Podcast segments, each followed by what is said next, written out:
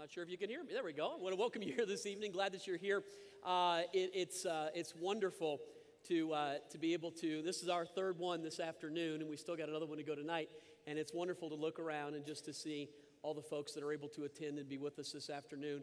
Appreciate you being here, and I, I want you for sure to feel welcome. We're glad that you're here. It's very important to us that you do see Christ uh, through all that we're doing. Uh, in just a moment, uh, we're going to go ahead and we will, um, we got a Christmas message for you. Before we get there, a couple of things, though, that might make it more um, easy for you to understand and to follow along.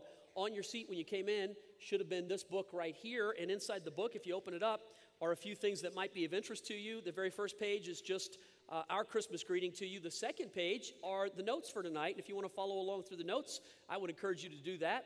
If you go past that, uh, there's information on having a relationship with God. And so we'll be talking about that tonight. But if anything I say you have further interest in, if you take this book with you, it's our gift. You'll be able to find it in there. And then on the last page is just some information about our campuses. And maybe you live by one and didn't realize it, or maybe this is the first time you've been able to attend and you'd like to be able to become a part of it further. There's information on that. And then also, this card is inside of the booklet. And at the end of the service, I'm going to refer back to this, so hang on to it. It'll become relevant to you in a few minutes. All right.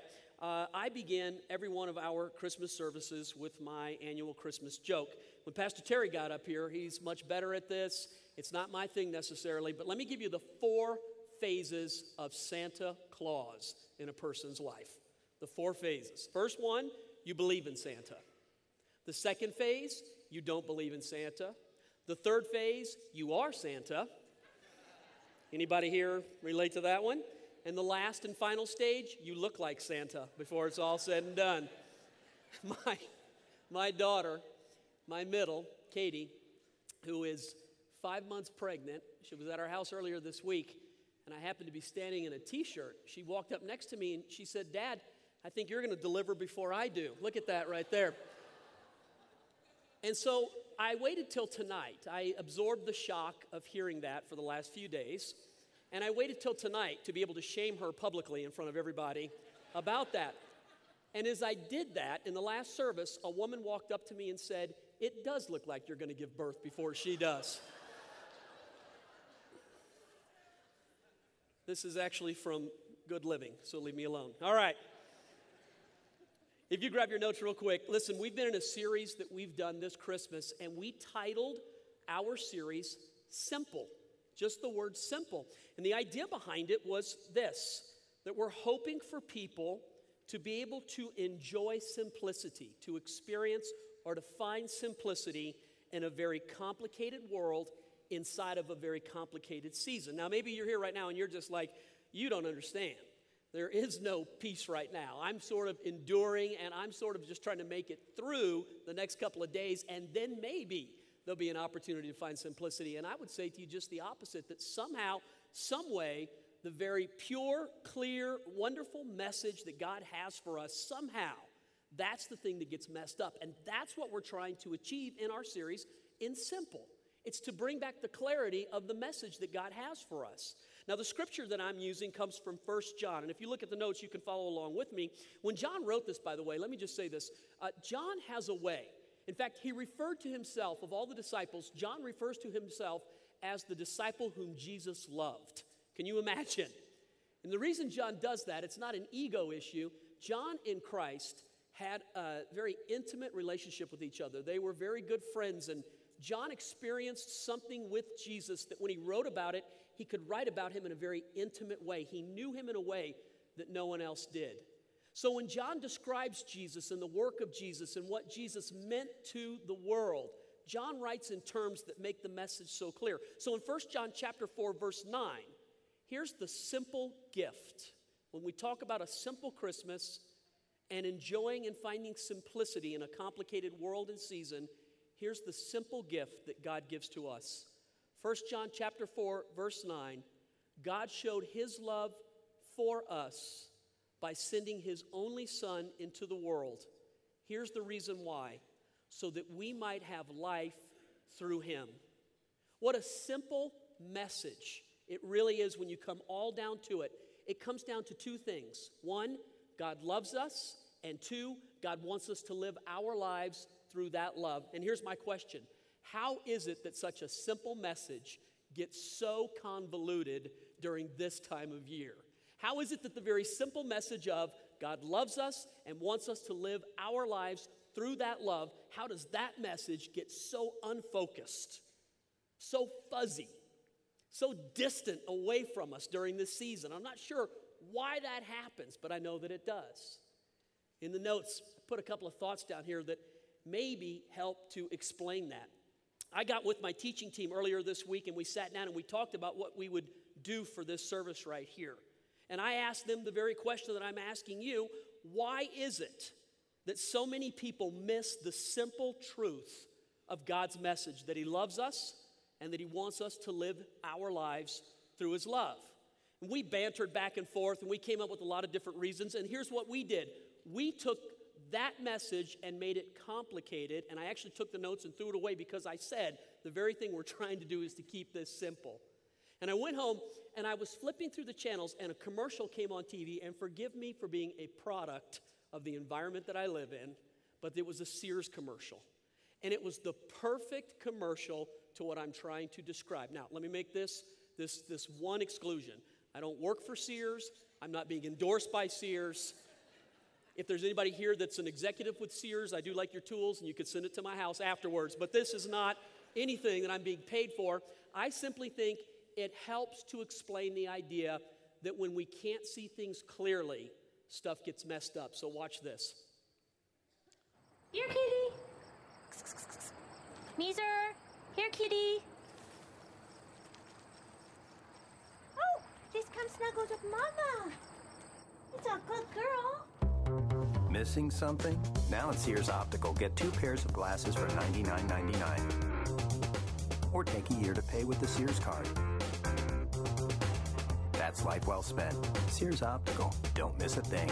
Good night, mama's girl. How many Christmas, all the messages that are going to go around the world, how many are going to use that commercial for their Christmas message? I want you to know, welcome to JFC. Here's the thought How is it that such a simple message can get so obscured? How does it get so messed up? And I put in your notes right here, there's a scripture that I want you to see that I think helps us to understand. Paul wrote these really powerful words in the book of Second Corinthians, chapter 3, verse 16. Whenever anyone turns to the Lord, look at this, the veil is taken away. I think that many times in life, here's what we think we think that God knows where we are, God knows how to get our attention, and if He really wants to do anything with me, He'll tap me on the shoulder and suddenly I'll see. And here we have Paul telling us that when we turn towards the Lord, then the veil can be removed so that we can see clearly. I'm going to throw out something to you that I think might be God tapping you on the shoulder. For a lot of you, you're at this service right now for maybe one of two or three reasons. Maybe you attend our church and this is part of your regular activity, and you're just doing this because it's part of your Christmas normal daily event when it comes to Christmas Eve. I would submit to you that this is not just part of a regular routine, but that God Himself is trying to cross paths with you right now to get you to look at Him so that He can remove anything that makes it fuzzy between you and Him. Maybe some of you are here because you're invited as a guest. Maybe you've been told, we're going to eat tonight, and you can't eat unless you come to church with us. So you're here for that reason. I get it. Maybe you're here and you think to yourself, I've only come because I'm being kind to someone. I don't even believe, or if I do believe, I'm not sure what I believe. But you think to yourself, you know what? Uh, it's very unclear to me. How about this? Could it have been that God has been trying over and over, and this is one more attempt for Him to cross paths with you so that you'll look at Him so that He can remove a veil from your eyes so that you can see clearly? Is it just possible that none of it's an accident? and that all of it's been preordained and very planned by God. My question to you is Are you in a situation where you want to turn to God? Do you want to be able to see? Do you want to know what He has for you? Let me give you an example. I'm not sure that every 15 year old is as cognizant as what I'm about to tell you. I'm not sure that when I was 15, every day I was as cognizant as what I'm about to tell you. But there was a time in my life when I was 15 in the middle of the night, two or three o'clock in the morning, I actually said these words out loud God, why am I here and what do you want me to do? I got up out of my bed and I went to look for a Bible. Now, it was hard for me to find one at that time. I'll tell you why. We were a C and E family. Do you know what that is? Christmas and Easter. That was the time we thought about God. Otherwise, we didn't go to church. And it took me a little while to get my hands on a Bible, but I went back to my bed and I flipped through the Bible and I asked the question Why am I here? What do you want me to do? And I landed in the book of Luke, chapter 4, and this is what it says. It was actually a prophecy about Jesus, but it said, The Spirit of the Lord is upon me because He's anointed me to preach the good news. And as soon as I read it, because I had looked at Him, a veil came off of my eyes, and I'm telling you, folks, as sure as you can see me and I can see you, as sure as you can hear me and I can hear you back right now, listen to me. I knew that I knew that God told me, I have called you to preach the gospel for me. I knew that He told me that. It was clear in my eyes, it was clear in my ears, it was clear in my head. I didn't know what to do with it. I was so excited. I went I woke up my mom. I said, I just heard God talk to me and I don't know what to do. And she goes, I don't know either. so she said, We need to find a preacher. Where do you find a preacher without an internet? No such thing during those times. Yellow pages, remember? We started in churches under A, and the first church was an Assembly of God church. So I called up the church, I got a hold of the secretary, I told her my name, and I said, I need to make an appointment with the pastor about preaching. I think the guy thought maybe I wanted a job, so he gave me time. And I went and I sat down with him, and I told him of my experience. I said, The other night, I talked to the Lord, and I said to him, Why am I here? What do you want me to do? I read this, I heard him call me to preach. What do you think? And the pastor looked me in the eyes and said, Son, God doesn't speak to people that way. And it killed me. What was so clear to me 30 seconds before that suddenly became so fo- foggy and fuzzy and, and, and distant. That, that's the best word I can say. Something that was so in front of my eyes suddenly was a million miles away. And I remember getting up, I thanked him for meeting with me, and I left his office, and for the next seven years of my life, I did everything the opposite of what God had told me to do that night. I graduated high school, went to college, met my wife, we got married, we started our family, and at 22 years old, I went to work for a car leasing company. It was when car leasing was becoming a it was a new thing, a very popular thing, and I did really well at it. Believe it or not, at 22, I was offered to become a regional manager over an entire state.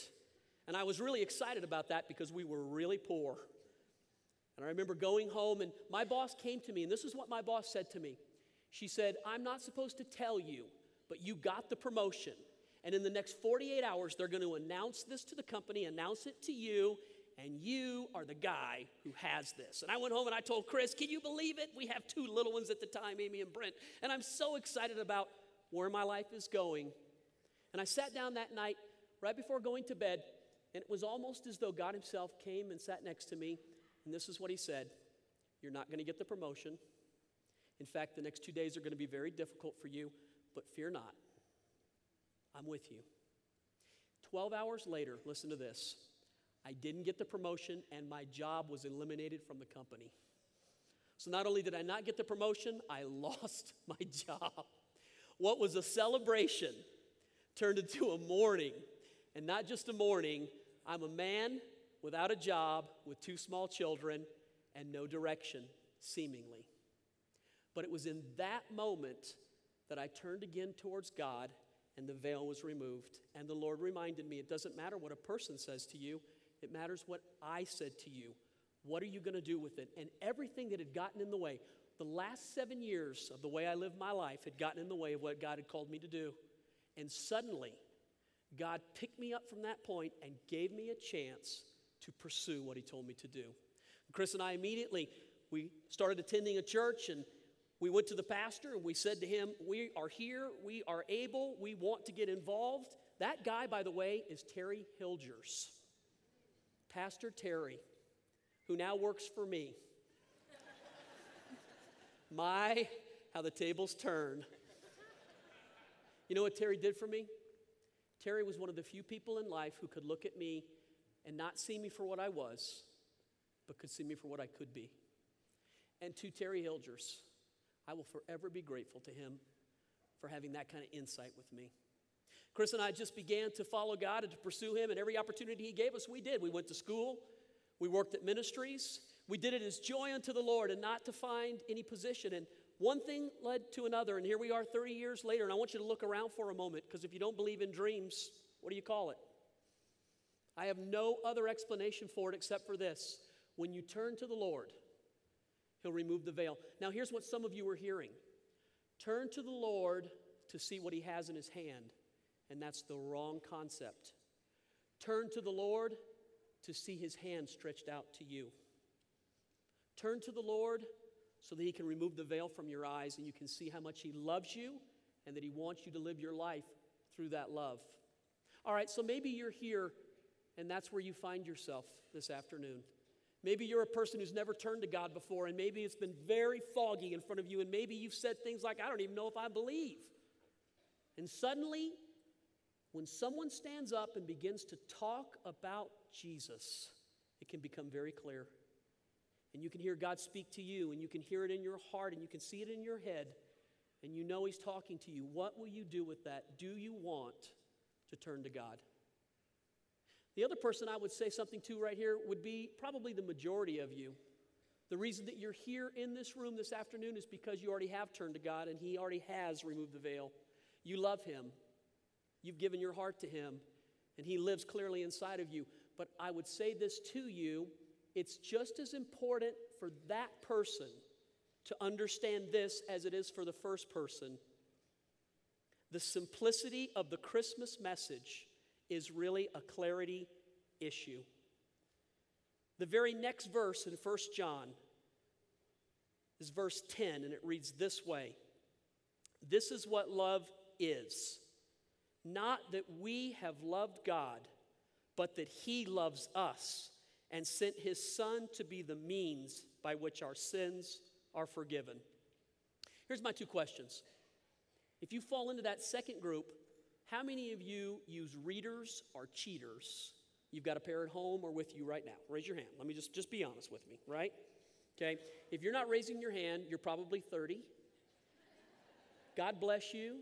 When you're 50, we'll mock you too. But now, here's what happened to me on or around my 50th birthday, I had to start buying these. In fact, it's really funny because I bought one, two, three pairs. Because not only did my eyes go, but my mind went too. And so every room I walk into, I have to be able to lay my hands on where they are. Here's, here's the question How many of you use them? And what's the benefit of having them? The benefit is that as soon as you put them on, you can see clearly what before you had to strain at or pull so close or try to guess. The moment you put them on, clarity comes again, doesn't it? Look at me. The very thing that the enemy wants to take from a believer during this time of year is the simple clarity of the message that God loves you and that He wants you to live your life through His love. And look at this. Here's what the Bible says this is what love is not that we love God, but that God loves us and sent his son to die for our sins. Look at me real quick. What is it about a person after they're in a relationship with God for a while that the substitution of just enjoying his love happens and they begin to measure how they're doing by what they're doing, by how much they're loving him, by how much they go to church, or how much they give, or how much they pray, or how much what happens to us I would say to you, it's the very same message that I would tell a person who's never looked at God. It's the clarity or the simplicity of the message. God loves you, and He wants you just to simply live your life through that love. What I would pray for you if you're a person who's already turned to the Lord, He's removed the veil, but somehow that love, that enjoyment, that fulfillment, that, that just, I, I, I just, I found life has been taken from you you find yourself enduring rather than enjoying. You find yourself going through the motions rather than actually touching and feeling. But what I pray for you, that God would make it clear in your head again the message of Christmas that Jesus loves you and that He wants you to live your life through that love. So, what's left to say? I come to the end of my message, and it would just be would you pray with me right now? Will you bow your heads? Father, in my mind, when I teach this, I felt like there would be two people who would hear the message. There would be those, God, who have already come to a relationship with you, and there would be those, God, who have never looked at you before. I felt, Lord, when I said those words, that there would be people who, for the very first time, would have an opportunity to turn to God and have the veil removed from their eyes. Listen to me. While your heads are bowed and your eyes are closed, I'm not asking you if you want to join church. I'm not asking you if you want to be good. I'm not asking you if you need to reform. I'm not asking you if you want to find religion. I'm asking you if you want to turn to God and you want to see Him. I'm asking you right now if you need God's mercy and you need God's love and you need God's life. I'm asking you if you can see clearly that Jesus is the way that God has sent for us to enjoy His freedom, His love, and His life, and you would like to have that in your life. If you say, Pastor, that's me. I've never asked for that before, but as you're talking about it, I can hear God speak to me. Like you said, it becomes clear. If that's you, I will not embarrass you. I will not ask you to stand. I won't parade you around, and no one will do anything weird to you. But if that's you and you say, Pastor, remember me when you pray this evening because I want to turn to God. I need Him. I've not done that before. I want His mercy. I want His love. And what you say, I can hear Him right now. If that's you, Pray for me. Would you raise your hand right now and just say, Pray for me, John? Yep, I see you. You bet. Sure. Anybody else? Just pray for me. Sure. Thank you. Ladies, I see you. Yep. Folks, I see you. Okay, put them back down. Second group, maybe this one's more applicable to the majority. You've turned to God who knows how long ago. Maybe it's been years and years and years, and God removed the veil and was very good to you. But somewhere in the midst of time, you've lost the clarity of the message, the simplicity of God loves me and He wants me to live my life through His love. And in fact, anything else except that has become where you're at right now. Just like I said earlier, you endure instead of live. You tolerate instead of celebrate. And what I would pray for you is that God would again renew your sight so that you can see clearly, so that you know that you know that the message, clarity, the simplicity belongs to you and you experience that. And if you say, Pastor, that's me, and remember me when you pray, I want you to raise your hand real quick too. I think that probably covers. Yeah, I knew, folks. When I wrote it, I knew. I knew it was me. Father, I pray then for these two people. For the ones who, for the very first time, look to you right now, would you be good to us and would you remove the veil that keeps us from seeing Jesus clearly? Would you take anything that's in the way out of the way right now so that we can gaze fully on your face and appreciate your beauty right now? God, would you cause us to know your love and your grace and your mercy? And would it not just be about a Christmas program, but would we really come to know tonight the very love of God? For the second group, I pray this I pray for all the busyness, for all of the trouble, for all of the heaviness, and for all of just the hectic, all the things that make it fuzzy sometimes, that cause us to lose the life of God would you refocus our minds, our ears, our hearts on you so that we clearly enjoy, we clearly are able to experience Jesus? That Christmas Eve is not just the one that we got through in 2014, but it was the one where God renewed his love in my heart again, and I so enjoyed his presence. Father, do what only you can do. Bring life to us. And I pray that now in Jesus' name. Amen. Amen. Hey, on your seat was this book.